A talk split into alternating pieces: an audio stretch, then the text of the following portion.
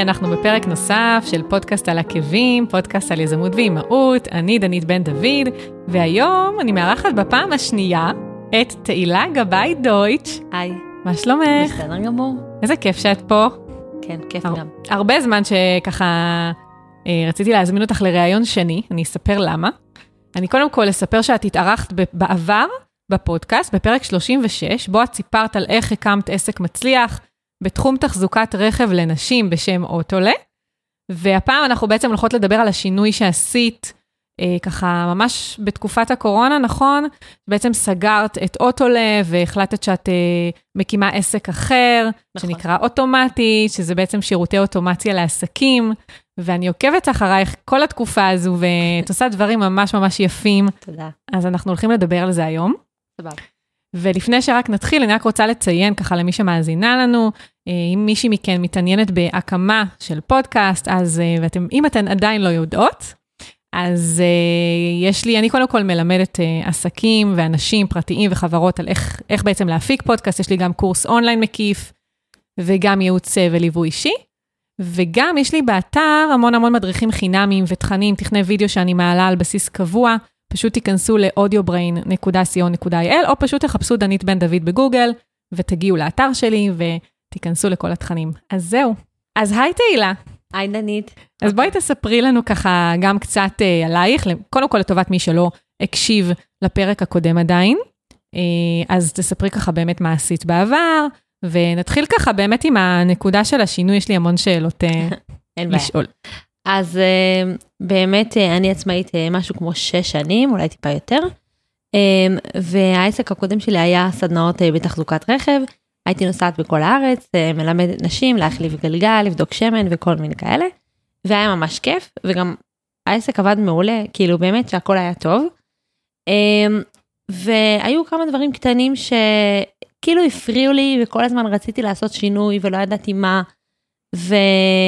אכלתי לעצמי את הראש בערך שנתיים, אם לסגור את העסק, לא לסגור, להפסיק, לא להפסיק, ובסופו של דבר, לפני שנה וחצי, ממש בפברואר, מרץ, משהו כזה, לפני, ממש לפני הקורונה, החלטתי שאני עוברת לתחום אחר, החלטתי שאני רוצה שיהיה לי עסק שהוא לא מצריך נסיעות ודברים כאלה, זאת אומרת שהכל יהיה אונליין, והתחלתי לעשות קורס של אוטומציה, וממש התחלתי בקטנה, בקטנה, בקטנה לפתוח את העסק, ממש משהו ראשוני.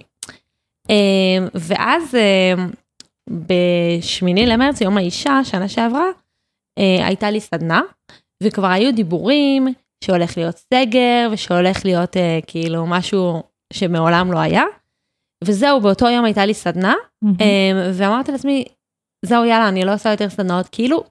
חיכיתי שתהיה איזושהי הזדמנות, שתהיה איזה כאילו סוג של תירוץ, כדי לסגור את העסק ולהגיד זהו, יאללה, אני הולכת לעשות משהו אחר. נורא נורא רציתי לעשות משהו אחר, ולא העזתי, כי גם לא העזתי במיוחד בגלל שהעסק עבד טוב והרווחתי, ולקח לי המון זמן להביא אותו למצב שהוא עובד כבר ורץ, ואת יודעת, גם בלי לשווק, היו מגיעים אליי כל הזמן. זה משהו שקשה לזרוק לפח. ברור. וזהו, ואז אמרתי לעצמי, וואלה, הקורונה זה היה התירוץ שלי, למה סגרתי את העסק, כאילו ממש חיפשתי תירוץ חיצוני כזה, וזהו, ואז פתחתי את העסק במרץ שנה שעברה. וואו, רגע, ולמה הלכת בעצם ללמוד שירותי אוטומציה? בגדול רצית לעשות, ליישם את הידע הזה על העסק שהיה אז, על אוטולה? לא, לא, ממש לא. לא. לא, בכלל לא. פשוט במקביל לאוטולה, הייתי הרבה פעמים נותנת לעסקים שירותים של ניהול עמודי פייסבוק וניוזלטרים וכל מיני דברים כאלה, אבל ממש בקטנה, ובעצם אם אני מסתכלת על זה אחורה, במשך חמש שנים, אף פעם לא הצלחתי להתחייב ב-מאה אחוז לאוטולה, כי, כי, כי זה עסק שהוא הוא פיזי, וזה סדנאות, וצריך לנסוע בכל מיני מקומות, ויש לזה תקופות ש... יותר טובות ותקופות שפחות, יש תקופות שאנשים פחות מזמינים סדנאות בחורף, אז תמיד עשיתי מלא דברים במקביל, מחוץ לרדאר, לא פרסמתי את זה אף פעם, אבל הגיעו לקוחות כזה מפה לאוזן, וכאילו זה היה תמיד בקטנה כזה. כן. והתחום של אוטומציה, פתאום גיליתי אותו, והוא נשמע לי מעניין, והתעסקתי את זה ממש בקטנה. אז אמרתי, טוב, אני אעשה קורס של אוטומציה ונראה. וזהו. ומשם הכל היסטוריה. כן, משהו כזה. אז איך, אז תכניסי אותנו קצת למאחורי הקלעים של מה התהליך, בוא נגיד, קודם כל הנפשי, המנטלי שעברת, וגם פיזית איך עשית את השיפטינג הזה, כי קודם כל באמת, אני חושבת שכולם כבר הכירו אותך, בתור תהילה מאוטולה. נכון. וגם שאמרתי אפילו לבעלי שאת באה להתראיין, אמרתי לו, זו תהילה מאוטולה. נכון. כאילו, אין. נכון, זה נורא נדבק אליי. ממש, ממש. נכון. אז יש המון המון דברים, אני יכולה עכשיו לדבר על איזה שעתיים, אבל אני, אני אתחיל עם נקודה אחת ממש חשובה. נכון, אמרת שאת כאילו זיהית אותי תהילה מאוטולה, וזה באמת ככה, כי איכשהו, לא יודעת למה, כנראה הצלחתי למתג את עצמי ממש ממש טוב. כל הזמן הרגשתי שכאילו פתחתי את אוטולה בגיל, לא יודעת, לא בגיל כזה צעיר, אבל כאילו, זה היה העסק הראשון, וזה היה בפוקס, זאת אומרת שכאילו, היה לי את הרעיון של להקים סדנאות בתחזוקת רכב, חשבתי על זה, היה נראה לי אחלה רעיון, אבל תמיד, אני בן אדם שתמיד תמיד יש לי רעיונות, ותמיד, כאילו כל שבוע בערך יש לי רעיון לאיזה עסק חדש. וואו, איך אני מזדהה. ואז... עם אוטולה, במקרה, לא, במ... לא שאני אומרת שזה לא בזכותי, ושזה רק מקרה, כן. אבל הסתדרו כמה דברים, ובאמת זה יצא לפועל, ובאמת הייתי במקום בחיים, שהיה לי אומץ לצאת עם זה לפועל, והיה לי את הסבלנות ואת הנחישות, כדי להקים עסק חדש. אבל בסופו של דבר, אני לא בן אדם שהתחביב שלו זה רכב, אני לא קמה בבוקר ומחפשת, כאילו אני מאוד אהבתי להתעסק עם זה, אבל זה לא התחביב הראשי שלי. אני נהנית משיווק, אני נהנית מטכנולוגיה, אני נהנית ממלא דברים, ופשוט הרגשתי ש, שאני לא עכשיו רוצה להתעקע עם הטייטל הזה mm-hmm. לכל החיים, וש... זה דבר ראשון. Okay. ודבר שני, דווקא בגלל שאוטולה כל כך הצליח בהתחלה, והיו לי בשנה וחצי הראשונות איזה ארבעים חמישים רעיונות בתקשורת, כאילו בטלוויזיה, במהדורה מרכזית ואיפה לא.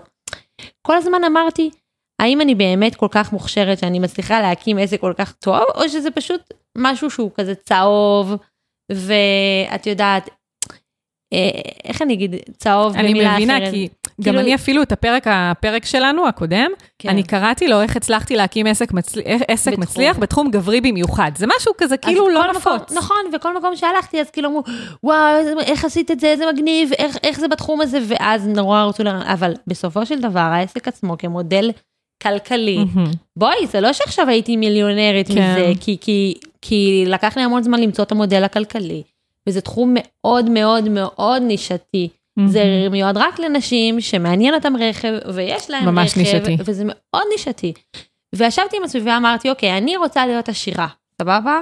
יפה. ואני לא מתביישת להגיד את זה. לא, זה יפה. אני עוקבת אחריך, אני יודעת שאת... את יודעת שאני בכיוון, שזה מאוד חשוב, אני רוצה שיהיה לי באמת מלא מלא כסף, מלא. שלא היה לי כבר מה... זה לא טריוויאלי שאת אומרת את זה, אני מכירה הרבה נשים שלא נעים להם לדבר על הנושא. כן, נכון, פשוט עבר לי. ואמרתי לעצמי, אוקיי, היה יום האישה לפני בערך שלוש שנים, שקראתי את התחת, ועשיתי מלא מלא סדנאות, ישבתי כל ינואר ופברואר, כדי לשלוח הצעות מחיר וזה וזה וזה, וסגרתי שמונה או תשע סדנאות, אוקיי? בכל מקום בארץ, בנהריה, בקריית שמונה, בבאר שבע, בירושלים, וזה היה פשוט חודש של טירוף. ואז הסתכלתי בסוף החודש כמה אני מרוויחה, ואמרתי כאילו, מה זה? כן. נגיד, ש... נגיד שיהיה מצב שאני אעשה עשרה סדנאות בחודש, זה מלא מלא מלא עבודה, לכל מלא. מקום את צריכה לנסוע, ולהזיע, ולהחליף את הגלגל, ולמצוא את החנייה, ולפעמים מבטלים, והמזג אוויר, ואנשים לא נרשמים, ויש מלחמה, ויש הפגנות, ויש טילים, ויש כל כך הרבה דברים שיכולים להתבטל, ולהפיק עשר סדנאות בחודש, זה מלא מלא מלא עבודה. נכון. ואין לך לקוחות חוזרים, למרות שעיריות וכאלה, גופים, הם כן היו לקוחות חוזרים, אבל עדיין כל פעם זה נורא מלא התעסקות, ובסופו של דבר אני הסתכלתי על השורת רווח עצמה, ואמרתי, את לא נורמלית, יש אנשים שעובדים בעבודה, שמשווים במשרד, והם מרוויחים את אותו דבר, אבל לא צריכים כל היום לשווק, וכל היום לפרסם, וכל היום לנסוע, וזה, זה פשוט... זה שוחק, זה, זה פשוט שוחק. שוחק. זהו, זה שוחק, זה פשוט נמאס לי, היו פעמים שאני, אני אולי לא צריכה להגיד את זה, אבל פעמים שהייתי נוסעת לסדנה, והייתי אומרת, יו, הלוואי שהם יבטלו, הלוואי שהם יבטלו בדרך כבר לשם, פשוט לא היה לי כוח כבר לנסוע,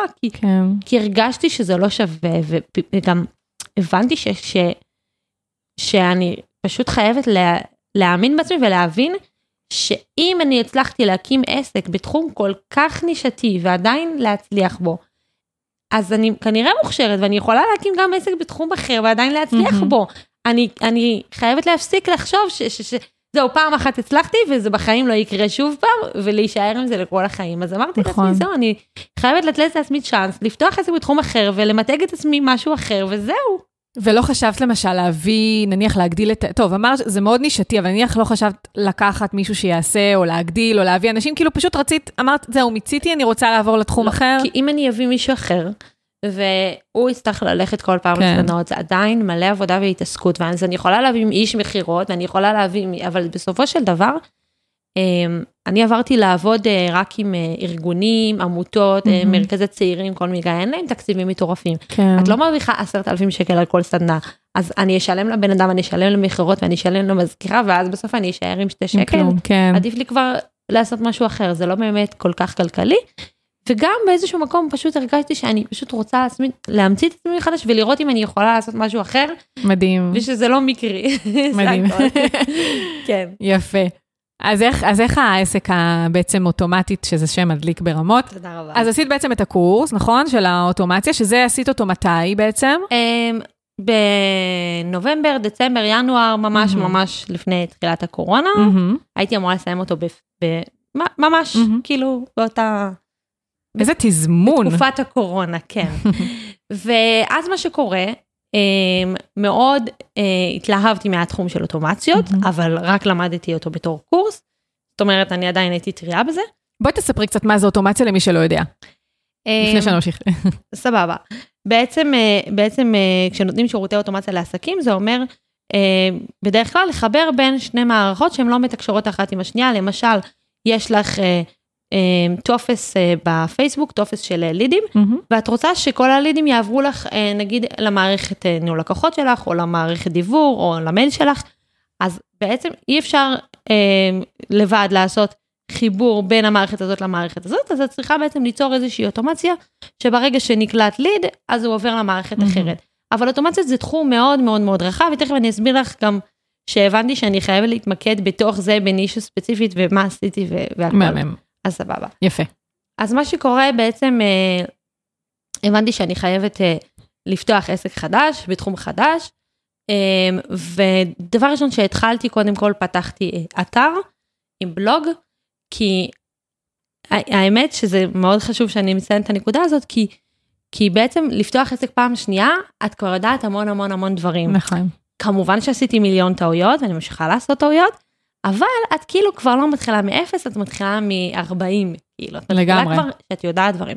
נכון. אז פתחתי אתר, תהילה נקודה סי או נקודה איי אל, והתחלתי להעלות תכנים, אמרתי לעצמי, אוקיי, אני לא יודעת עדיין בדיוק מה יהיה הנישה של העסק, ומה יהיה התחום, אני אתחיל להעלות תכנים, שיסרק בגוגל, שיתחילו להכיר, שידעו שאני מתעסקת בתחום הזה, והתחלתי בהתחלה להעלות תכנים, שכאילו קרובים לליבי, על איך לעבוד מהבית בצורה יעילה, על מה זה מערכת דיבור, כל מיני דברים כאלה.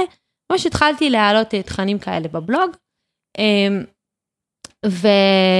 ועדיין אפילו לא היה לי שירותים, מוצרים, כלום.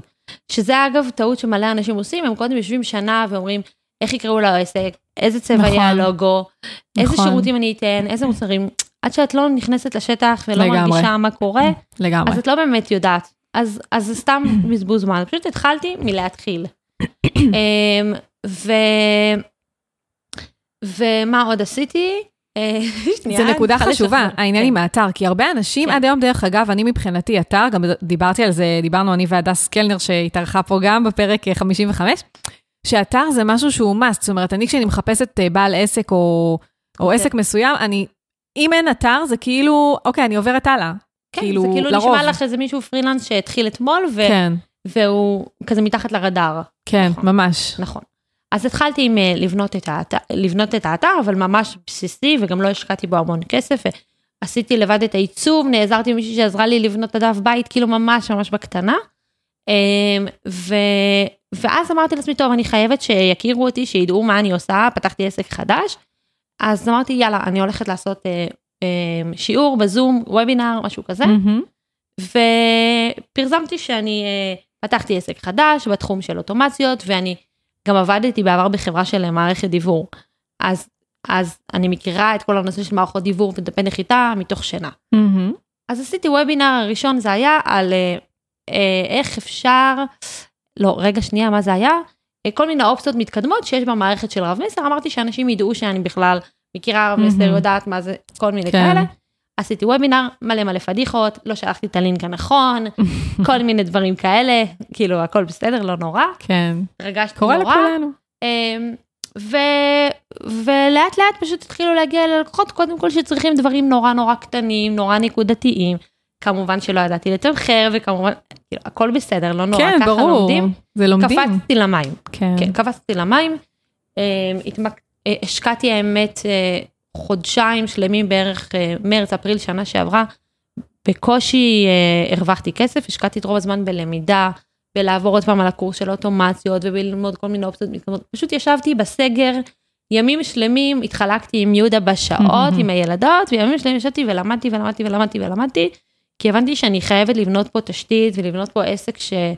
שמראש כיוונתי כאילו להפסיק לדשדש, להפסיק לה... להרוויח כאילו, את יודעת ככה בקטנה, כן. עוסק מורשה, עוסק פטור ממש בקטנה, רציתי ממש לכוון לדי, הרגשתי שמלא שנים דשדשתי, ורציתי לגדול באמת, אוקיי? כן. ולבנות את העסק מראש בצורה נכונה, אז למשל ניתן דוגמה, כן.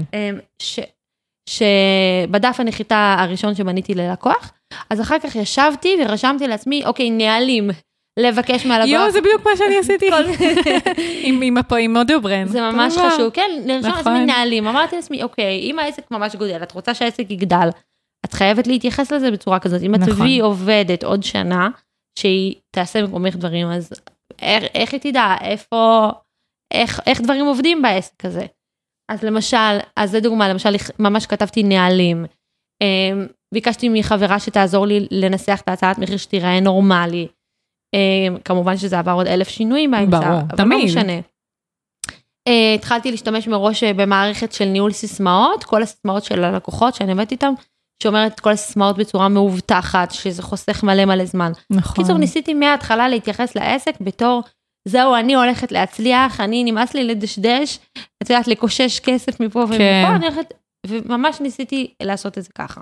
עכשיו, במהלך השנה וחצי שהעסק קיים, הבנתי שהעולם של אוטומציות זה עולם מאוד מאוד מאוד רחב. אמנם קראתי לעסק אוטומטית, אבל רוב האנשים לא כל כך מבינים מה זה אוטומציות, ושאני מנסה להסביר, לא יודעת, לחברות אפילו, ולאנשים, מה אני בדיוק עושה?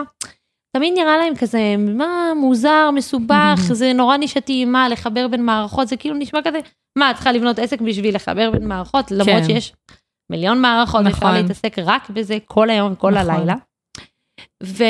וגם, ועשיתי המון המון עבודות של אוטומציה ללקוחות, כל השנה הזאת, אבל הרגשתי שמבחינתי, אני רוצה שיהיה לי קל כביכול, אני רוצה שרוב העסק שלי יהיה בתחומים שקל לי וכיף לי ופשוט לי וזורם לי, ושיהיה את ה-עשרים אחוז של הדברים שמאתגרים ומלמדים אותך ואת מתפתחת מהם, אבל ש-שמונים אחוז יהיה עבודה קלה, זורמת, כיפית, שאני מתקתקת דברים. כן. ולכן ממש בשלושה, ארבעה חודשים האחרונים מאוד מאוד שיניתי את המיקוד שלי, ואני רוב הזמן מתעסקת רק במערכות דיבור, דפי נחיתה, ניוזלטרים, כל הדברים האלה, כי אני טובה בזה ואני אוהבת את זה ואני מתה על זה.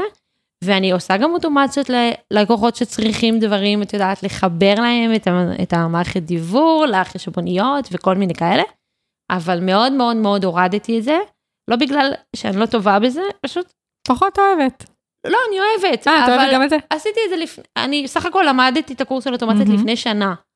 אני לא עכשיו, את יודעת, עוצמת עיניים ועושה לך את זה. כן, לוקח יותר זמן. לוקח הרבה יותר זמן, ויותר טעויות, ותקלות, ובדיקות, ועוד בדיקות, יש לך חוסר ביטחון, שאת עושה אוטומציה ללקוח, והוא מתקשר אליך, ואת בטוחה שהוא אומר לך, שכאילו, הכל התחרבש. וכשאני מונה דפי נחיתה, ועושה דברים אחרים, אז אני שעה טוב בלילה, וכיף לי, וזה זורם לי. אז מאוד שיניתי את המיקוד שלי, ואני ממש ממש שמחה שעשיתי את זה. כן, איזה כיף. אז רגע, אז בעצם כל הזמן הזה, את, כאילו אוטולה עדיין ברקע, בעצם אין סדנאות, כי יש את הקורונה, יש את הסגרים, יש בלגן, כאילו מה קורה ברקע עם, עם אוטולה? אז זהו. אז מה שקרה בהתחלה במרץ, באמת כתבתי אפילו פוסט בפייסבוק, אני סגרתי את העסק הזה, אבל, אבל, אבל לא סגרתי את זה רשמית. ואז פתאום נגמר איזשהו סגר אחד מהסגרים, לא זוכרת, פתאום התחילו להתקשר אליי ולבקש הצעות מחיר לסדנאות, ואני נורא נלחצתי, כי מצד אחד אמרתי, אוקיי, כבר מתקשרים, את אפילו לא פרסמת, מבקשים ממך, רק תבואי. אבל מצד שני, אמרתי לעצמי, אני חייבת להיות מפוקסת בעסק החדש שלי, כן. ולא לזגזג, גם לא לבלבל את קהל העוקבים שלי, לא שמי ישמע, אבל לא, לא לבלבל, נכון. ולא לבלבל מיתוגית, ולא נכון. לבלבל את עצמי גם. רגע, אני כן עושה את זה, אני לא עושה את זה. לא, פשוט לא לבלבל, זהו. נכון. והתקשרו אליי עשרות פעמים, ואפילו כמה התחננו, ואמרתי, אני מצטערת, סגרתי את העסק, אפילו שבוע שעבר התקשרו אליי, ובאמת, סגרתי את העסק, את לא יכולה לעבור לעשות סדנה אחת, וזה, אנחנו נשלם לך, לא, לא, אני לא, אני סגרתי את העסק, וזהו, נעלתי את המפתח, זרקתי לפח. רגע, אבל כשאת אומרת סגרתי את העסק, אנשים עדיין פנו לך, זאת אומרת, הבלוג עדיין קיים. אה, לא, פנו, שמרו את המספר שלי, שלחתי להם הצעת מחיר לפני שנה, לפני שנתיים, שמרו את המספר, התקשרו. ומה קרה לאתר? האמת לא נכנסתי, רציתי, לא הספקתי. השארתי אותו, אותו דבר, הורדתי משם את המספר טלפון שלי. אוקיי. הורדתי משם את כל מה שכתוב, סדנאות, כל, כל הדברים האלה, השארתי רק את הבלוג, כי יש בו תוכן, אז הוא נשאר באינטרנט. יש אפילו קורס אונליין שיש לך שם, הורדתי אותו. הורדת גם אותו. אז כאילו נכון להיום, הבלוג לא מכניס איזושהי הכנסה, אלא זה רק כאילו בלוג עם תוכן מקצועי? כן, מדי פעם אני מוכרת קישורים, כל מיני חברות של קידום אתרים, שהן רוצות לקנות קישורים וכל מיני כאלה. אבל לא... AdSense וכאלה לא... שמתי. שמת. כן, אני לא בדקתי כמה כסף. אבל כן, כן, כן, אני חושבת שמחשבתית, רציתי להרגיש שסגרתי את הפרק הזה, ופתחתי פרק חדש, וגם גיליתי שככל שאני יותר מפוקסת, וככל שאני יותר ממוקדת, אני מצליחה יותר, אין מה לעשות. נכון. אם נגיד היום אני צריכה להוציא ללקוח איזה פרויקט, ויש לי בערב סדנה, אז אני לא מרוכזת, ומחר אני עייפה, ומחרותיים נגררים לי משימות, זה דופק כן. את כל השבוע. לגמרי. זה לא שווה את זה. מקווה שאני לא עשיתי טעות, לגמרי. אבל... האמת שאני לא חושבת, כי קודם כל באמת העסק הזה, תספרי קצת באמת על הפעילות, זאת אומרת, מה זה אומר, את נותנת שירותים, את נותנת, יש לך בעצם איזה שירותים, יש לך, יש לך את הייעוץ, נכון? שזה הכל מתבצע אונליין? קודם כל, כל העוסק שלי אונליין, ופגשתי בכל השנה וחצי האלה לקוח אחד, כי הוא ממש התעקש, והוא היה ממש נחמד. והוא רצה הדרכה, והוא רצה שאני יישב איתו וידריך אותו, והסכמתי, אבל פעם אחת, mm-hmm. ואני לא מתכוונת לפגוש יותר אף לקוח בחיים, נורא נוח לי ככה, זה באמת גם מאוד חוסך מלא זמן, מלא. ואני בעצם נותנת שירותים של לבנות דף נחיתה, לשפר דף נחיתה קיים, אני עושה הדרכות על בניית דפי נחיתה, הדרכות על מערכות דיבור, הרבה פעמים חברות, נגיד, מביאות מנהלת שיווק חדשה, או עובד חדש, או משהו כזה, ורוצים ללמד אותו איך להשתמש במערכת דיבור שקיימת להם, או מערכת דיבור חדשה, אז אני עושה להם ככה, סדרה של הדרכות, ויש גם לקוחות שאני עובדת איתם קבוע, זאת אומרת, מתפעלת להם את כל המערך השיווקי, ניוזלטרים, דפי נחיתה, סדנאות, קורסים דיגיטליים, כל מיני דברים כאלה.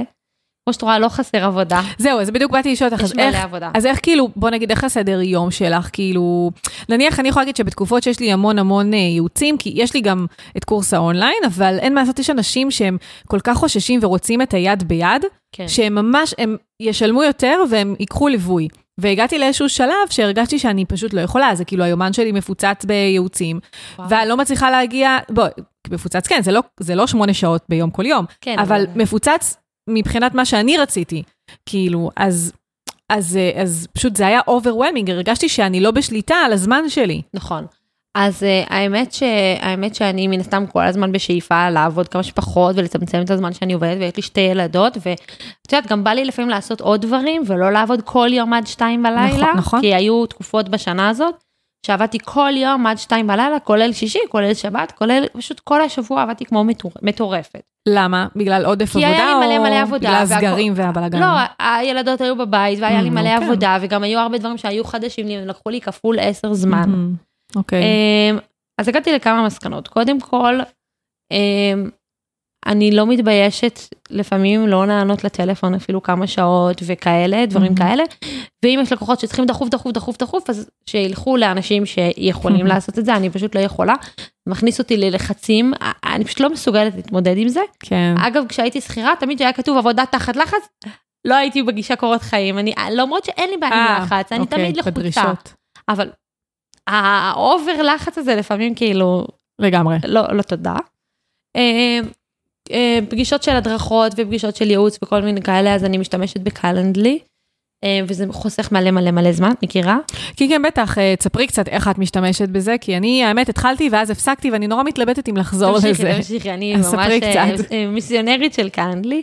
קלנדלי זאת מערכת שאפשר לקבוע דרכה פגישות, זאת אומרת, נגיד אני ואת רוצות לקבוע פגישה, אני שולחת לך לינק, את נכנסת ואת רואה פשוט מתי, איזה מועדים אני יכולה להיפגש, בוחרת את המועד, שמה את המייל שלך, שם את הפגישה לי ביומן, שם לך ביומן, זה עושה לנו תזכורת אוטומטית, כן. וזהו, ו- ואז זה חוסך את כל הקטע של, את יכולה ביום שני, לא, אני יכולה רק ביום שלישי, בשעה שתיים, לא, בשעה חמש, אה, כל הבלגן הזה, זה חוסך, אז אני קובעת את רוב הפגישות ככה, וזה מאוד מאוד חסכוני, mm-hmm. אם לקוח שולח לי הודעה, נגיד, ב, לא יודעת, שבע בערב, משהו כזה שאני עסוקה, ואני עם הילדות, אז במקום להגיד לו, אני לא יכולה לדבר, נדבר מחר, ואז את גם מפספסת כנראה את הלקוח, כי לא בטוח שהוא יזכור לחזור אליך, פשוט כותבת לו הודעה נחמדה של, אני עכשיו עם הילדות, אני אשמח שתקבע פה פגישה, תראה מתי אפשר, ושולחת לו את הלינק, ואז הוא קובע, ואם הוא לא קובע, לפעמים פתאום אחרי כמה ימים הוא קובע את הפגישה, אז הכל בסדר, אז זה מאוד מאוד מאוד עוזר לי לנהל את הזמן, וגם זה שאני מנסה מאוד לא לעשות דברים שהם דחופים, כאילו, ולתת ללקוחות דדליינים שהם הגיוניים, בהתחלה הייתי נורא נופלת, זה הייתי אומרת תמיד, אוקיי, תוך יומיים זה יהיה מוכן, ואז הייתי כאילו מתה. וואו. אז אני מאוד מאוד מנסה אה, לעשות דדליינים יותר הגיוניים, ומנסה גם, אה, ככה קצת פדיחה להגיד, אבל מנסה גם קצת, אה, כאילו, להעלות מחירים. למה פדיחה? אה, זה לא, מאוד הגיוני. לא, לא, לא, כן, לא פדיחה.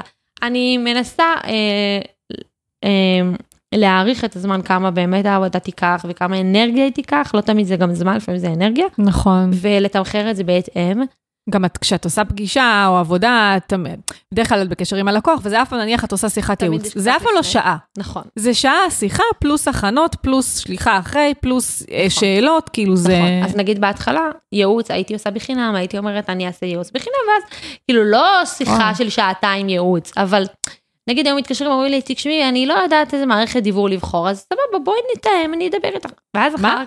בסדר, הייתי מטומטמת, לא נורא. לא מטומטמת, אבל כאילו, למה? זה הזמן שלך, זה הידע שלך, זה הכוח שלך. כן, והתחלתי פשוט לגבות כסף על שיחות ייעוץ, מן הסתם, שזה ממש הגיוני, ופשוט לסדר את השירותים והמוצרים שלי, את יודעת, היגיון, אני כאילו מנסה לחשוב על זה תמיד, כאילו זה חנות. אני רוצה את המוצר הזה, אני רוצה את המוצר הזה, וממש, איך אני אגיד את זה? כאילו, להגדיר כל מוצר, אני אתן לך דוגמה. נגיד אני בונה דפי נחיתה, אבל הרבה פעמים פונים אליי לקוחות ואומרים לי, בניתי כבר דף נחיתה, והוא יצא לי לא טוב, ואז אני רוצה רק לשפר אותו. כן. אז בהתחלה אני הייתי פשוט אומרת, תשלחי לי, מסתכלת אם יש מה לשפר, ואז לפעמים אומרת ללקוחה, תשמעי, זה ממש בקטנה, תשני את זה ואת זה, או שהייתי אומרת ללקוחה, צריך לבנות את הכל מחדש, אני אשלח לך הצעת מחיר, בלה בלה בלה בלה בלה. עכשיו, יש לי פשוט שירות שנקרא מהפך בדף נחיתה, והוא פשוט מופיע באתר, והוא מתומחר, וכתוב מה זה כולל, מה זה לא כולל, כמה זמן זה, כמה זה זה, ואפשר להיכנס, לשלם באשראי, הכל. כן. ואז באמת, כשמישהו פונה, אז אני פשוט בודקת, אם השירות הזה מתאים, אז את יודעת, שולחת לו את הלינק, הוא יכול לשלם, הוא יכול לקבל את השירות, אז אני מאוד מאוד מנסה לקמת את זה ככה. או נגיד הדרכות, אני עושה רק חבילות של הדרכות, כל מיני דברים שפשוט מנסה, את יודעת, לאגור דברים בחבילות כאלה, ומסודר, כן. ולא לא להתאים בדיוק לכל לקוח את הכל. אי אפשר גם. אי אפשר. אי אפשר כן. באמת. כן. ואז את צריכה כל היום לשבור את הראש על כמה לתמחר, וכמה נכון. לבקש. פשוט, יש לי את הכל מוכן. הנה, זה עוד דבר שלמדתי מזה, שהיה לי העסק הקודם. אה, בעסק הקודם, היה לי איזשהו מחיר לסדנה, אבל תמיד שהיום מתקשרים אליי, ושואלים בטלפון מה המחיר, אז הייתי מתפדחת, ותמיד הייתי אומרת פחות. באמת? כי הייתי כזה... אה, טוב, אה, לא יודעת, נגיד סתם דוגמה, אלף, למרות שזה היה אלף מאתיים, אבל הייתי כאילו מפחדת להגיד, סתם דוגמה. אז, אה, כבר, זה כבר היה לפני מלא שנים, כן? פשוט עשיתי לי מחירון, ואז כשלקוח היה מתקשר, הייתי אומרת לו, רגע שנייה, אני אבדוק מה המחיר, מסתכלת על המחירון, מקריאה לו. כן, האמת שזה רעיון מעולה, גם אני ככה עושה. זה, זה כאילו גם, זה מוריד ממך את העול הזה, כי כאילו את לא צריכה זה... לשלוח הצעת מחיר, יש מחיר באתר, אני כן. באופן אישי דרך כן, אגב, כן, הכל גם. כתוב באתר. כל מה שאפשר לכתוב באתר את המחיר, אני, אני כותבת באתר כן. את המחיר, ואז אני אומרת ללקוח, זה המחיר, אתה יכול גם לראות באתר, ואז זה גם מייצר אמינות, וגם... נכון. זה כאילו, סליחה, זה לא אני המצאתי, זה כתוב באתר. זה לא, לא המצאתי לך הרגע את המחיר, לא חרטטתי. כן. דרך אגב, עשיתי... ככה היה לי איזו שיחה עם מישהי שבנתה דף נחיתה, והיא נורא התלבטה אם לשים את המחיר. והיא, והיא אמרה לי, אני חוזרת ללידים, זה היה טופס של לידים, ואז בנות שומעות את המחיר, וכאילו... ביי. ביי. אמרתי לה, אז למה את לא שמה את המחיר? אז היא אמרת לי, כי אז כאילו יפנו פחות, אבל אמרתי לה, תקשיבי, זה ייעל לך את הזמן, מה הצרכה שיפנו אלייך אנשים שאת לא, הם לא רלוונטיים נכון, לך? נכון. כאילו... זה מסנן את זה. זה מסנן, מסנן בצורה מדהימה, כן. אז בקיצור, שימו מחירים באתר. ברור. כן. כמה שאפשר, כל מה שאפשר לשים מחירים, תשימו. לגמרי. ברור. אז איך אנשים, תספרי קצת איך הגיבו לשינוי הזה שעשית, נניח איך בעלך הגיב, איך המשפחה, איך העוקבים שלך, כי תקשיבי, זה באמת שוב, בתור מישהי שעוקבת אחרייך הרבה זמן, זה שינוי מאוד מהותי. כן, זה נורא גם נדבק אליי, העסק הזה, כאילו, נדבק אליי הכינוי, אוטולה והכל. אז איך הגיבו? קודם כל, יהודה, בן זוג שלי, ברור שהוא הגיב הכי טוב בעולם, והוא גם נורא עודד אותי בפעמים הראשונות שהתקשרו, וביקשו הצעת מחיר לסדנאות, שאני כבר לא עושה סדנאות, פשוט היה מחזיק לי את היד ואומר לי, תגידי להם לא, והייתי אומרת לו, אבל חבל על הכסף, כאילו, למה, למה, למה? והוא אמר לי, לא, לא, לא, את צריכה להתמקד, את צריכה להתמקד, והוא באמת צדק. זה מבחינת התגובה שלו. הבת שלי אמרה לי, מה, אבל אם כשאני ארצה, היא הגדולה, אני ארצה שתלמדי אותי, איך לתקן את האוטו, כאילו, התבאסה כזה, אמרתי לה, מה זה קשור? אני לא יודעת אותה, הכל טוב, היא כאילו, עשתה לי כזה פרצוף. בת כמה היא היום? היא כבר... בת תשע. תשע, וואו. כן, כן, כן. וסביבה הגיבה, סבבה, למה לא? למה שלא יגיבו סבבה? מה אכפת להם? רק הרבה אנשים, תמיד, כאילו, היו אנשים שהסתכלו עליי כזה, לא הבנתי למה לסגור, או למה שלא תעשי גם וגם. כי די, נמאס לי לעשות גם וגם, אני עשיתי גם וגם חמש שנים, ולי שזה לא עבד, יש אנשים שעובד להם לעשות גם וגם, מאתיים שנה, יש להם שני עסקים, לא יודעת, רופא ואסטרולוג, סבבה, לי זה לא עובד לעשות גם וגם, אני לא מסתדרת עם זה, כאילו, קשה לי, אולי בגלל שאני כל כולי נורא טוטלית בשיווק, והעסק הוא נהיה חלק ממני וחלק מהאישיות שלי, ואני מערבבת כל הזמן את החיים האישיים והפרטיים, העסקיים והאישיים, אז אני לא יכולה לנהל שתי עסקים, אני, זה פשוט, אין מה לעשות, זה לא אני. אז, כן. אז היום אני חושב שאני משוגעת, אבל בסדר לא אכפת לי. תכלס כן. אני רגילה. כן. כן, זה בסדר, לא אכפת לי. גם היו אנשים שאני, חשבו שאני משוגעת, שרציתי לפתוח עסק של סדנאות של רכב לאנשים, ואמרו לי שזה נורא מוזר, ושאם אפשר להתפרנס מזה. כן. כן, תמיד יהיה לאנשים מה להגיד, כמו שאומרים. כן, לא אכפת לי, אבל לרוב התגובות אחלה, כי לא הכל טוב. כן, אני זוכרת שראיתי את הפוסט שלך כזה ב... ב... ב... כאילו בפייסבוק, כזה וואו, איזה צעד נועז ומדהים, זה כאילו, זה היה מהמם, כן? זה גם בא באמת בתקופה שהיא... כן, ותראי, לפני שבועיים, שלושה, הייתה מלחמה, היו טילים, ואז אמרתי לעצמי, אם הייתי עכשיו חוזרת לעשות סדנאות ומתאמת את הכל, את יודעת שכל פעם לתאם זה מלא עבודה, ואז היו מבטלים לי את זה בגלל המלחמה, אני הייתי מתה. נכון. לא, זה כאילו סיוט, איזה כיף זה ש... הכל אונליין, וזה פשוט לא משנה, זהו. ברגע שמתחילים עם האונליין, קודם כל, באמת הקורונה עשתה לנו שירות מדהים, כי גם אני, דרך אגב, הרגשתי עם הסדנאות, גם היו, הרבה אנשים רצו את הסדנאות הפרונטליות, עשיתי בהתחלה, בהתחלה סדנאות פרונטליות, ואז הפסקתי, עברתי לאונליין, ואנשים התעקשו על הפרונטלי, עדיין הייתי בשלב של פיצוח, באמת כל המוצרים והשירותים, ומה אנשים רוצים, לפני שלוש שנים, ו... ואז חזרתי לפרונטלי והרגשתי שאני נשחקת, כי אנשים רצו פרונטלי, מתיש. אני רציתי אונליין, ו... והקורונה עשתה שירות טוב, נכון, כי באמת... פתאום כולם מוכנים, פתאום כן? כולם זורמים עם זה. נכון, כן. וכאילו, ואני זוכרת שהסדנה האחרונה באמת הפרונטלית בוטלה בגלל הסגר והקורונה, וחשבתי שאחרי שזה ייגמר אני אחזור לסדנאות, ואת לא תחזור. ולא חז... לא חזרתי לפרונטלי, נדיר גם שאני עושה הדרכה פרונטלית, וגם האמת שלא צריך, כאילו, הכל באונליין. אנשים נורא התרגלו, אנשים נורא למדו את זה, אנשים נורא כבר, את יודעת, גם אנשים שעד לפני שנה וחצי בחיים לא היו עושים שיחת וידאו, עכשיו הם שואלים אותה, רגע, בזום או בטלפון, סתם על שיחה שברור שהיא אמורה להיות בטלפון, אמרו לה, רגע, בזום, כאילו, ממש התרגלו כבר. נכון. אז זה עשה לאנשים כמונו שירות מצוין. שירות מעולה, נכון. ליבי עם כל אלה שהקורונה לא עשתה לשירות מצוין, היא עשתה מצוין. נכון. אז כן. אני חושבת שבאופן כללי, הקורונה עשתה טוב לאנשים ש... אין להם בעיה לעשות סוויץ' ולשנות את עצמם, ו- ו- ולהתרגל למשהו חדש, אז, אז כן. נכון, אני גם חושבת שבכללי, אנשים שהם בכלל או עצמאים או יזמים, הם חייבים להסתגל לשינויים, והם חייבים, כאילו, זו תכונה ש...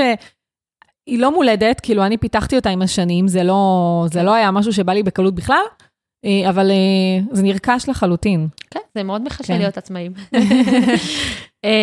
כן, האמת שיש עוד נקודה גם, שהיא מאוד חשובה, דיברנו קודם על כסף, אז אני חושבת שבסופו של דבר, הגעתי לסוף השנה, לסוף אלפיים עשרים, אוקיי, אם מישהו יקשיב לפודקאסט הזה בעתיד, אז אני אעשה סדר, הקורונה זה התחיל במרץ אלפיים עשרים, ואז פתחתי את העסק, mm-hmm. ובסוף שנת אלפיים עשרים, הסתכלתי על הדוחות, ואמרתי, וואלה, הרווחתי השנה כפול שתיים מכל שנה, למרות שבינואר, פברואר ומרץ, בקושי עבדתי, והרווחתי כפול שתיים, מכל מה שהיה לי חמש שנים קודם.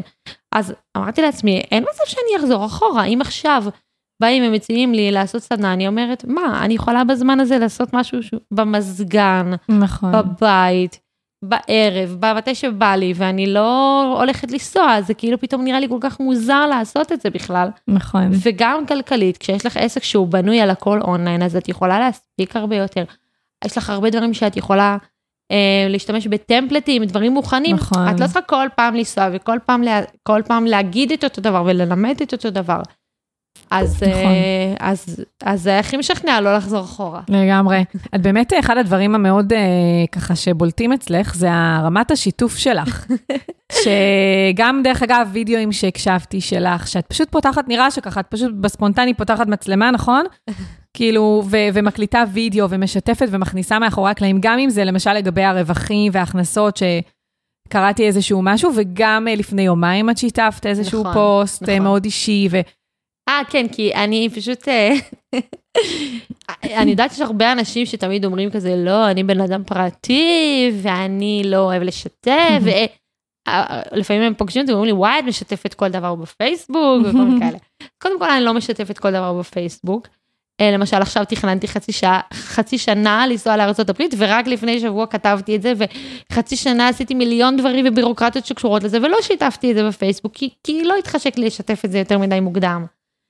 ואני לא משתפת כל דבר בכלל, אבל אני כן מאוד אוהבת לשתף, ומאוד אוהבת לחפור, ואם היו מזמינים אותי למחוברים, אני הייתי רצה לעשות את זה, אני כן, אני מאוד אוהבת, אני חושבת שיש בזה משהו שהוא מאוד, גם זה כמו תרפיה כזאת, וגם את לומדת מזה המון דברים, לקבלת תגובות מאנשים, את גורמת לאנשים להכיר אותך, וכשמכירים אותך, אז הם קונים ממך, זאת אומרת, אני יכולה לשתף אותך שיש מישהי שבכלל לא ידעתי שהיא בחברים שלי בפייסבוק, שפגשתי אותה פעם לפני ארבע עשרה שנים באיזה מקום, ולא ידעתי שהיא חברה שלי בפייסבוק, בשבוע שבא ביקשה ממני הצעת מחיר על, על דף נחיתה, כי היא, היא פשוט עקבה אחריי, היא ידעה בדיוק בדיוק מה אני עושה.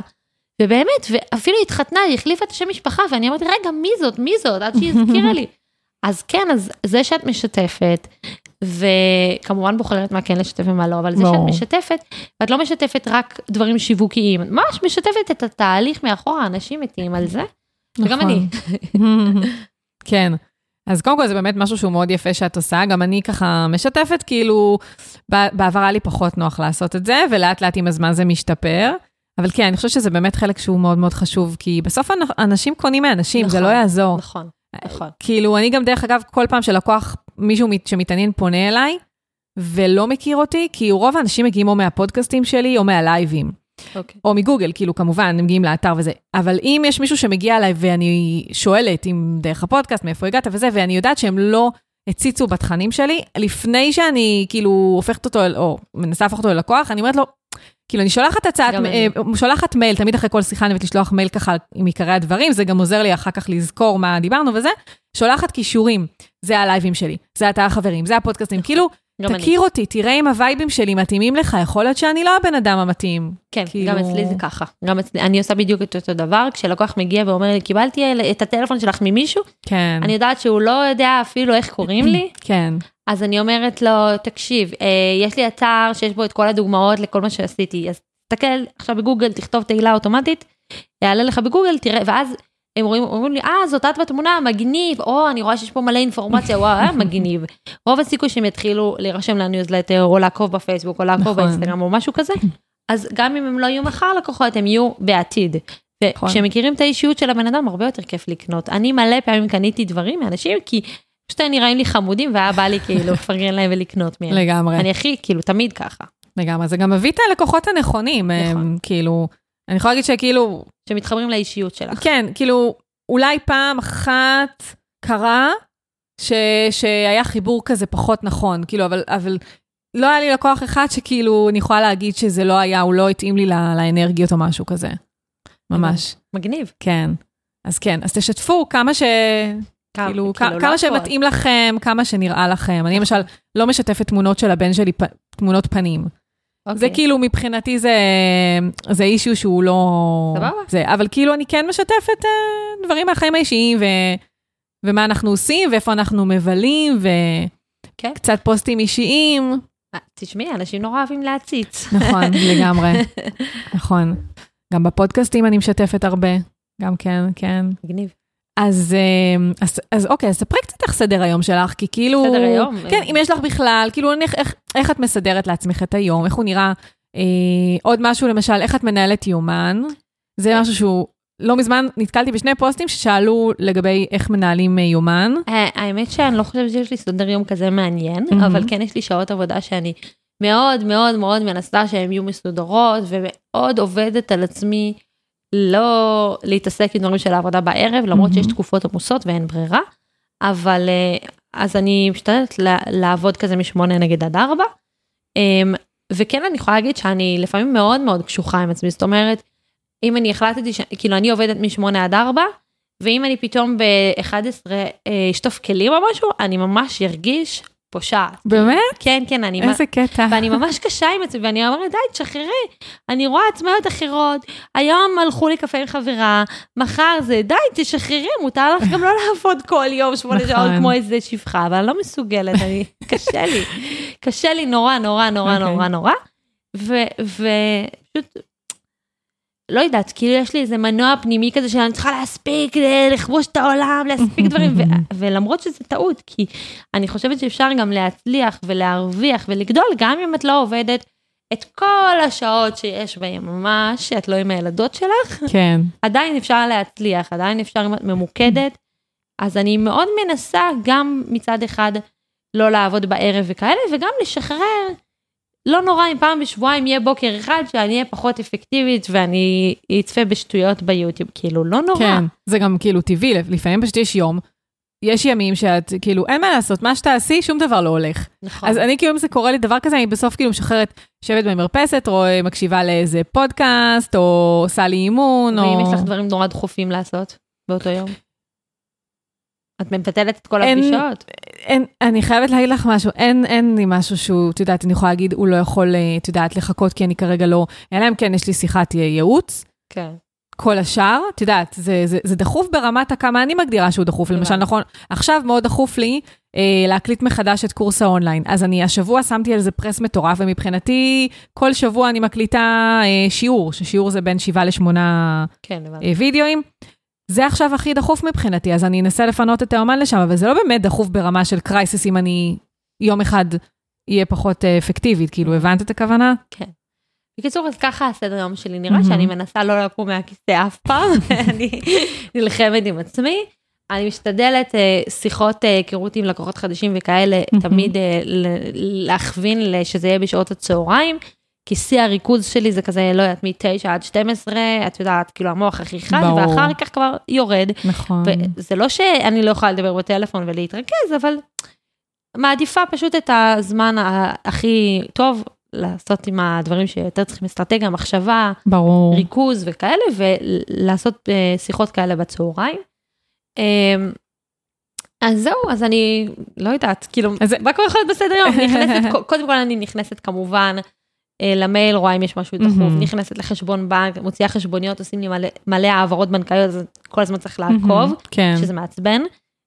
העברות, אה, עושים לך העברות לחשבון, כאילו, את לא דרך... חלק באשראי, אבל הרבה זה העברות, כן, סכומים גדולים, אנשים לא רוצים, לא יודעת, כל מיני כאלה. כן. אז מעצבן, חבל שאין לזה, זה אוטומציה. וזהו, ואז אני מאוד משתדלת שיהיה לי כל יום, אז נגיד משימה אחת או שתיים גדולות, ונגיד, לוקחות איזה שעתיים שלוש, ככה של ריכוז, ואני אומרת לעצמי, אוקיי, עכשיו אני יושבת על זה, שמה אוזניות, יושבת רק על הפרויקט הזה, לא עונה לטלפונים, לא זה, לא זה, כדי להתקדם עם דברים, ובדרך כלל, לקראת הצהריים, אני, את יודעת, עונה להודעות, עונה למיילים, עונה לטלפונים, חוזרת לנו, כאילו בדרך כלל, אלא אם כן תקופות של עומס משוגע. כן. זהו, לא כזה מעניין. כן. לא, זה, זה מעניין מה שאת אומרת, שאת כאילו יש לך משמעת סופר קשוחה, כי אני, כאילו, אחד הדברים שאני הכי, הכי אוהבת מ, כאילו, בזה שאני עובדת מהבית ומנהלת לעצמי את הזמן, זה דווקא באמת הגמישות הזו, כאילו אני, כל היום המכונה עובדת, כל היום המייבש פה עובד. לא, לא, אני. כאילו... בחיים לא הדלקתי עם חמת כביסה בבוקר, אלא אם כן נשפח איזה משהו, לא יודעת. כן. כן, כן, לא. אז כאילו זה, וכמובן, כאילו אם בא לי באמצע היום פשוט, נניח, המטבח מחרפן אותי, אז אני אקום, גם מבחינתי זה תבררות למוח, אני כאילו שמה לי פודקאסט במטבח, ומסדרת כלים במדיח, וכאילו, ומבשלת הרבה פעמים בצהריים, אני זה שעה, כאילו, זה מעניין, אבל כי באמת, מכל האנשים שדיברתי איתן בפודקאסט הזה עד היום, נו. אז באמת כל אחת יש לה את, ה, את המשמעת שלה, כאילו את ה, היא מסגלת לעצמה את הסדר יום שלה. יש כאלה שבאמת, כמו שאמרת, נכנסות לחדר העבודה ולא יוצאות משן. ויש כאלה שהם באמת יותר כאילו בכיוון שלי כזה, של, של כאילו מאוד מאוד זורם כזה. ועוד משהו שעוזר למשל, זה ש, שקבעתי לי, כאילו חזרתי לעשות פילאטיס מכשירים, שזה כאילו חוג שאין לי ברירה. אני חייבת ללכת, אם לא, אז כאילו, את יודעת. ואז זה גם עוזר לי להתאוורר, כי החוג הוא בבוקר, אחרי הגן, שמונה בבוקר, שמונה וחצי, אני הולכת, ואז כאילו זה גם, זה נותן לי את ההתאווררות הזאת, כי אני מתחילה את יום העבודה שלי, כאילו... טוב, לי אישית מאוד מאוד קשה לחשוב על ללכת בבוקר לאיזה חוג. אני לפני שנה בערך רציתי ללכת לחוג קרמיקה, והלכתי לשיעור אחד, ו... פשוט אמרתי, לא, לא, את לא, רציתי נורא, אלף פעמים אמרתי לה, נראה לי שאני ארשם לחוג אחרי החגים, נראה לי אני ארשם לחוג אחרי פסח, ולא עשיתי את זה, כי זה בבוקר, ואני לא מסוגלת ככה, לא יודעת, קשה לי, אבל עזבי, זה דפק במוח. לא, זה בסדר, זה מעניין אותי כאילו, מאיפה זה כאילו... הכל התחיל בילדות. תשכבי פה על הספת הפסיכולוג. לא, אבל זה באמת ככה, כי אבא שלי, כן, תפו תפו אם אתה שומע, אוהבת אותך והכל. אבא שלי מאוד הרגיל אותנו שאין כזה דבר להתבטל. מה ימיר אותנו תמיד בבוקר, אסור לאחר לבית ספר. אני הייתי הילדה שהכי לא איחרה לבית ספר בחיים כל השנה, היה כתוב לי בתעודות, איחורים אפס, תמיד. שבת הוא היה מאיר אותנו בשבע וחצי, שכבר מאוחר. וואו, ביום שבת? חופש הגדול, הכל, כאילו, יודעת, חופש הגדול, שבע וחצי זה כאילו ממש, ממש, ממש מאוחר לקום, וממש התרגלתי שאין כזה דבר לשבת על הספה ולא לעשות כלום, כאילו, מה זאת אומרת? וואו. אחרי שעברתי לגור עם יהודה, אני זוכרת שבשבת בבוקר היינו קמים, ואז, את יודעת, קמים, אוכלים משהו וזה, ואז בעשר הייתי אומרת לו, אוקיי, מה אנחנו עושים היום? בוא נעשה, אנחנו לא עשינו כלום, כבר עשר בבוקר. כבר עשר בבוקר. אנחנו פה קמים רק בשמונה וחצי. בדיוק. ואז זה היה כזה, לא הבנתי, היה חוזר לישון לעוד איזה ארבע שעות, ואני הייתי לא יודעת מה לעשות עם עצמי. לקח לי מלא זמן להתרגל, לשחרר שבסוף שבוע מותר גם לשבת ולצפות בארבע פרקים של סדרה אחד אחרי השני, ולא לעשות שום דבר. היה ממש קשה להתרגל לזה. כאילו נולדתי לבית נורא פרקטי כזה. כל דקה מנוצלת. כן, כן, כן, בדיוק, בדיוק, כזה דבר. וזה ממש עבודה של להתרגל גם לשחרר, כי את נורא נשחקת ככה. נכון, שחרר. ונורא מתעייפת, ואת לא יכולה לעבוד כל הזמן על טורבו, את חייבת לפעמים גם קצת לתת לראש, קצת להירגע. נכון. אז אני מאוד מנסה להשתפר. ואיפה, נניח, הזמן הזוגי, הזמן, את יודעת, כאילו, אני כן ראיתי שהרבה פעמים בימי שישי את מעלה פוסטים, שאתם באיזה בית קפה, נכון? כאילו, זה הזמן הזוגי, כי זה נשמע כזה כאילו... היה לנו בשנת הקורונה שלושה ימי שישי שלא היה בית ספר ולא היה... שהיה בית ספר וגן. זאת אומרת, שלושה ימי שישי או ארבעה, בכל השנה... מטורף. אז אני בכלל לא מעלה מדי פעם יום שישי, כאילו, אבל זמן זוגי... תשמעי, בערב שהילדות הולכות לישון, אז בדרך כלל יש לנו זמן, ואנחנו צופים בסדרות, וכל מיני כאלה. אבל כן, אני מודה שלא מספיק. אנחנו לא יצאנו לשום מקום בערב שנה, כי, אתה יודעת, כן. הקורונה וזה, ועכשיו להשיג בייביסיטר, זה כאילו ממש מסובך. ואני בתקווה שיחזרו הימי שישי, את יודעת. רגע, טוב, את אותו, וואו, רגע, אז בואי באמת ניגע בעניין הזה, את פרסמת לפני כמה ימים, שאתם עוד שבעה עשר יום היה רשום, תשים לארצות הברית, נכון? לטיול קרוון כזה? נכון. עד סוף החופש הגדול, אנחנו עכשיו ב-שלושים ואחד למאי. נכון, עוד שבועיים אנחנו תשים. נכון. ב-חמישה עשר ליוני. מה שקורה זה שאני בערך, לא יודעת, שתים עשרה שנים, עשר שנים, אומרת לי יהודה, כל פעם שאני קוראת כתבה כזה בוויינד, משפחה עזבה את הבית, נסעה למקסיקו עם הילדים לטיול של שנה, אין מצב שאני לא מראה לו את זה, ואומרת לו, בוא ניסע להודו, בוא ניסע לשם, בוא ניסע, כאילו, וואי, תקשיב, ראיתי משפחה שנסעה ליוון, בוא נעשה את זה, ובוא נבדוק, ו- וכאילו זה תמיד היה לא בכיוון בכלל, עם כסף, הסדנאות בטוח שבלתי אפשרי, כן. וגם העבודה שלו, אתה יודע, תמיד העבודה מן הסתם היה פיזי, ואז היינו אומרים, אוקיי, אולי הוא ייקח חופש, חופש חודשיים מהעבודה, עכשיו זה מלא כסף, אולי אה, הוא יבקש לעבוד מרחוק, אין מצב שהם יסכימו, כאילו. היום הוא עובד מה... ואז הגיעה הקורונה, או... ואז הגיעה הקורונה, והוא התחיל לעבוד רק מהבית, ואני פתחתי את העסק החדש, והתחלתי לעבוד רק מהבית, ואז אמרתי לו בינואר, תקשיב יהודה, אנחנו עובדים מהבית, שנינו, מה, למה אנחנו לא נוסעים? אתה יודע כמה כסף נחסוך, לא נשלם שכירות, לא נשלם גן, לא נשלם בית ספר, לא נשלם מיליון דברים אחרים, בוא ניסע, בוא ניסע, בוא ניסע. אכלתי לו את הראש, והוא הסכים. מדהים. ואז אמרנו, טוב, פשוט אנחנו גם ככה רוצים לעבור דירה. רגע, במקום העבודה שלו הסכים? כי הוא עדיין שכיר. הוא עובד ככה מהבית, שנה כבר. אבל הוא עובד, הוא שכיר. הוא עדיין מהבית, כן, אבל הוא עדיין עובד מהבית, אז הכל סבבה. אוקיי. אז אמרנו, טוב, בהתחלה רצינו לשל... לעשות איחסון, בסוף החלטתי שזה לא משתלם, אז החלטנו פשוט למסור את כל הבית, לזרוק, למכור וכו', ולסוע לטיול, ואם את רוצה שנסביר אחריך, אנחנו מממנים את זה בשמחה, אני אסביר לך הכל. אבל... שתפי ככה בקטנה, כי זה קצת מעניין, כן. אבל האמת שמה שיותר מעניין אותי, זה באמת איך את נערכת מבחינת העסק, אז סבבה. לתחזק את זה בשלט רחוק. אז קודם כל לגבי הקטע של למכור את כל הדברים בבית וכו', זה, זה פשוט הגיע ממקום שאת יודעת שאת גם, בגיל נורא צעיר התחתנו ועברנו לגור ביחד בגיל תשע עשרה, ואז לא היה לנו כסף, אז תמיד לקחנו כזה ספה יד שנייה, שולחן משומש וכל מיני כאלה, וכל הבית נראה תלעים על תלעים, אז החלטתי שזו הזדמנות כבר להעיף את הכל, ואז שנחזור לקנות דברים חדשים, יפים, שהבית ייראה נורמלי ומעוצב, ולא תלעים על תלעים, שהכל כזה מאתר אגורה. זה דבר ראשון. דבר שני, זהו, אנחנו פשוט נקנה אוטו, נקנה קרוון, ואחר כך נמכור אותם בסוף הטיול, אז זה הכל. לגבי איך אני נערכת מבחינת העבודה, זו נקודה מאוד כאובה, אני מתה מלחץ, אני מפחדת שפתאום כל הלקוחות ייעלמו לי, כי יחשבו שאם אני בחול, אז אני בטח לא עובדת, וכל מיני כאלה, אז אני ממש, בגלל זה גם חיכיתי עד עכשיו, כאילו, אם לפרסם את זה, כי פחדתי שהלקוחות יחשבו שאני כבר לא זמינה, וכל מיני כאלה.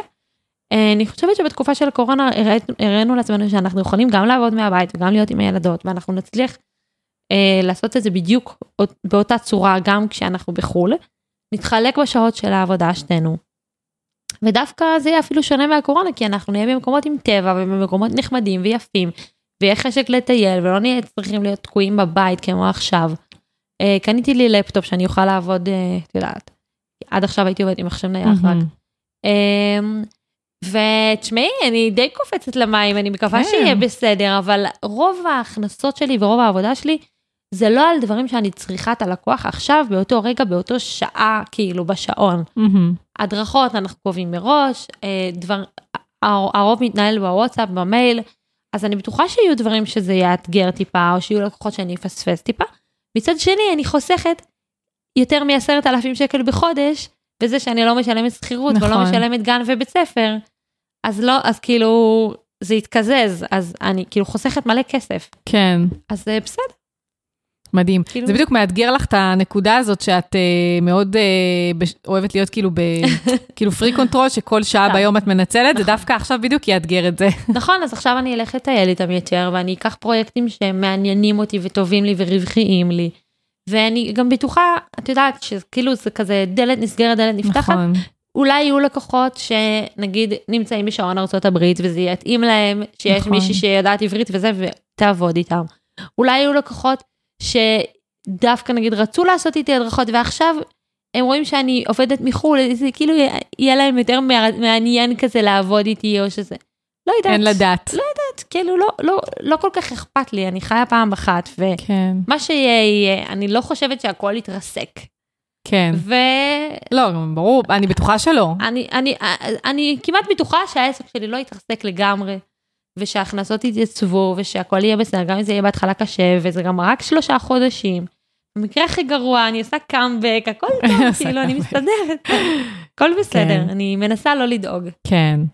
כל הכבוד, זה הלוואי, הלוואי, ויהיה לי יום אחד את התעוזה לעשות משהו כזה. זה מדהים. כן, צריך להיות קצת משוגעת, אבל כן. יפה, אז קודם כל, אנחנו לקראת סיום, אני יכולה באמת לשבת לדבר איתך עוד שעות. גם אני. ממש. אז אני רק רוצה לשאול עוד משהו ככה לפני סיום. כן. איך מבחינת השיווק, כאילו, האם, איך השיווק, ה... איך את משווקת את עצמך? זאת אומרת, האם עיקר השיווק הוא באמת העניין של השיתופים ברשתות והפוסטים האישיים, הפה לאוזן, האם את עושה משהו נוסף שהוא אה, מיוחד? כי בגדול נשמע שאת בעצם העסק הזה קיים ש... שנה וחצי. נכון. שהוא די מהר ככה, נכון, שוב, היו לך גם את העוקבים שלפני, נכון. אבל עדיין זה תחום שונה, וכאילו די מהר הצלחת להקים פה עסק שהוא... שהוא מחזיק את עצמו ו... האמת שזה מצחיק, כי מלא פעם אומרים לי, איך את משווקת? ואני כזה, לא יודעת מה אני משווקת, אני לא מרגישה שאני משווקת. אבל אני יכולה להגיד לך שרוב הלקוחות מגיעים. קודם כל, אה, הרבה לקוחות שהכירו אותי קודם, ובאוטולה וכאלה, אז הם הגיעו אליי עכשיו לעסק החדש, זה דבר ראשון. אה, כאילו, בהחלט. אה, מהאתר, מגוגל. אה, פתחתי קבוצה בפייסבוק, שזה מיועד לעסקים שרוצים לייעל את העסק וכולי, אז מגיעים אליי משם, מהפייסבוק הפרטי מגיעים, מהניוזלטר, נרשמים באתר ומקבלים כל שבוע מייל, ומגיעים משם מלא לקוחות. אני לא יודעת, מהאוויר, אין לי מושג, אני לא יודעת איך להגיד לך, כאילו להציב את הנקודה, להגיד לך מפה מגיעים אליי לקוחות. אני חושבת שאני עושה משהו שבמכלול שלו, כנראה אני עושה משהו נכון, וזה עובד. כן. וזהו, אין לי מושג, אני לא יודעת. כאילו את לא עושה נניח שיווק ממומן וכאלה דברים, זה בעיקר יותר... לא, לא עשיתי... קידום אורגני, כמו שאומרים, תכלס. כן, כן, לא עשיתי שיווק ממומן, כי אולי... לא, כי... כי אל תשכחי שאני לא חנות נעליים, שאם אני אמכור עכשיו מאה נעליים, או חמש מאות נעליים, או אלף נעליים, אז אני יכולה לספק את הסחורה. כן. אני צריכה כל הזמן להיזהר, אם אני אשווק המון המון המון, ויפנו אליי חמישים אנשים לבקש הצעת מחיר, אני לא יהיה לי איך לספק להם את זה. אז uh, אני צריכה להיזהר גם. נכון. Uh, וזהו, לא יודעת. באמת, זו שאלה מאוד קשה. כן. לא, אבל באמת, האמת שבאמת, ממה שאני עוקבת אחריך, נראה שבאמת העיקר זה, הפעילות זה באמת האורגני, זאת אומרת, ה, ה, כאילו זה גם השילוב של, ה, של האישי, של השילוב, כאילו של הפוסטים כן. האישיים וכאלה, והקבוצות, את משתפת באמת בהמון קבוצות. זה מאוד מעניין לשמוע איך נראה מהצד. כן. אוקיי. Uh, וגם אני רואה שאת עושה וובינרים, נכון. ואת מתארחת גם בפודקאסטים, נכון. וכאילו, נכון, זה בעצם נכון. שילוב כזה של כל מיני מקורות אני אורגניים. אני עושה וובינרים, uh, כאילו, עשיתי המון, שיעורים יותר אני קוראת לזה, mm-hmm. חלק בתשלום, חלק לא בתשלום, חלק אחרי זה אני מוכרת את הקורס, הקורסים דיגיטליים שעשיתי, אבל אני עושה המון כאלה, אני חושבת שזה דרך מאוד קלה להגיע להרבה אנשים, שרואים אותך בשיעור, מדברים איתך, מכירים אותך, ואז כשהם צריכים עם השירות, הם באים אליך, אז גם אם אני עושה שיעור עכשיו על, לא יודעת, אוטומציות בסמוב, מגיעים, לא יודעת, חמישים אנשים, רוב הסיכוי שכשהם יצטרכו משהו שקשור לסמוב, הם כבר יבואו אליי, כי הם שמעו אותי, נכון. ראו אותי, דיברו איתי, שאלו אותי שאלות, ראו שאני חמודה, אז זה דרך... שאת יודעת ש... על מה את מדברת. נכון, כן, זה נכון. דרך, האמת, אם כבר את שואלת אותי על דרך שיווק, זה נראה לי שזה. כן, אני רואה שאת באמת חזק עם השיעורים וכאלה, כן. כן, כן, זה דרך שיווק מאוד זולה, מאוד קלה, מאוד כיפית, ואחלה דרך להגיע לאנשים. כן, נכון. יפה, אז טוב, אז היה לי ממש כיף, אני רוצה לשאול אותך אם את רוצה להגיד ככה משהו לסיום, מה שעולה לך לראש, מה שבא לך. לא, האמת שאין לי עוד משהו להוסיף, אבל אני רק רוצה להגיד, שבכל דבר שעשיתי, כל שינוי שעשיתי, סגרתי את העסק, פתחתי את העסק, החלטתי לנסוע לארצות הברית, כל הדברים האלה, אז כאילו מהצד, תמיד שאני מספרת על זה, אני כאילו מדברת, מה זה בקלילות, אני, אני אומרת למי ש, אה, כן, אנחנו טסים לארצות הברית, אני סגרתי את העסק, פתחתי, זה לא באמת ככה, אני כאילו נורא מייחצנת את זה, שזה קל, וזה פשוט, וכל דבר, זה מלא התלבטויות, ואני אוכלת לעצמי את הראש, ויש לי נעליים ספציפיות, שנורא נורא קשה לי להיפרד מהם, ואני לא אשים אותם במזוודה, ואני שבוע רק חושבת איך אני אפרד מהנעליים האלה, יש הרבה דברים, נעליים של, נו, דוקטור מרטינס.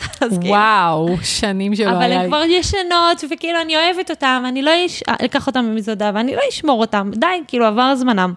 אבל זה סתם דוגמה קטנה לדברים שכאילו קשה, קשה, אבל תדלת למרות שמפחיד אותי, לקפוץ למים ולעשות את זה, למרות שאני מתה מפחד. אז זה נראה לי הדבר הכי חשוב. יפה.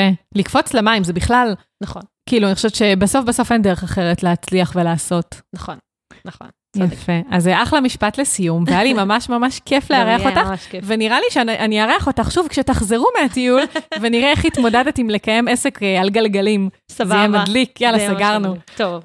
אז, אז תודה רבה שהגעת, ואני גם אפרד מהמאזינים שלנו והמאזינות, ואני אגיד לכם תודה שהייתם איתנו בעוד פרק של פודקאסט על עקבים, ואם אתם עדיין לא רשומים או מנויים דרך האפליקציה, שאתם מאזינים דרכה, אז פשוט תיכנסו, תירשמו, תלחצו על סאבסקרייב, פולו, יירשם כמנוי, מה שמופיע לכם, וככה תקבלו עדכון על כל פרק חדש שמתפרסם. זהו, שיהיה לכם המשך יום נפלא. ביי ביי.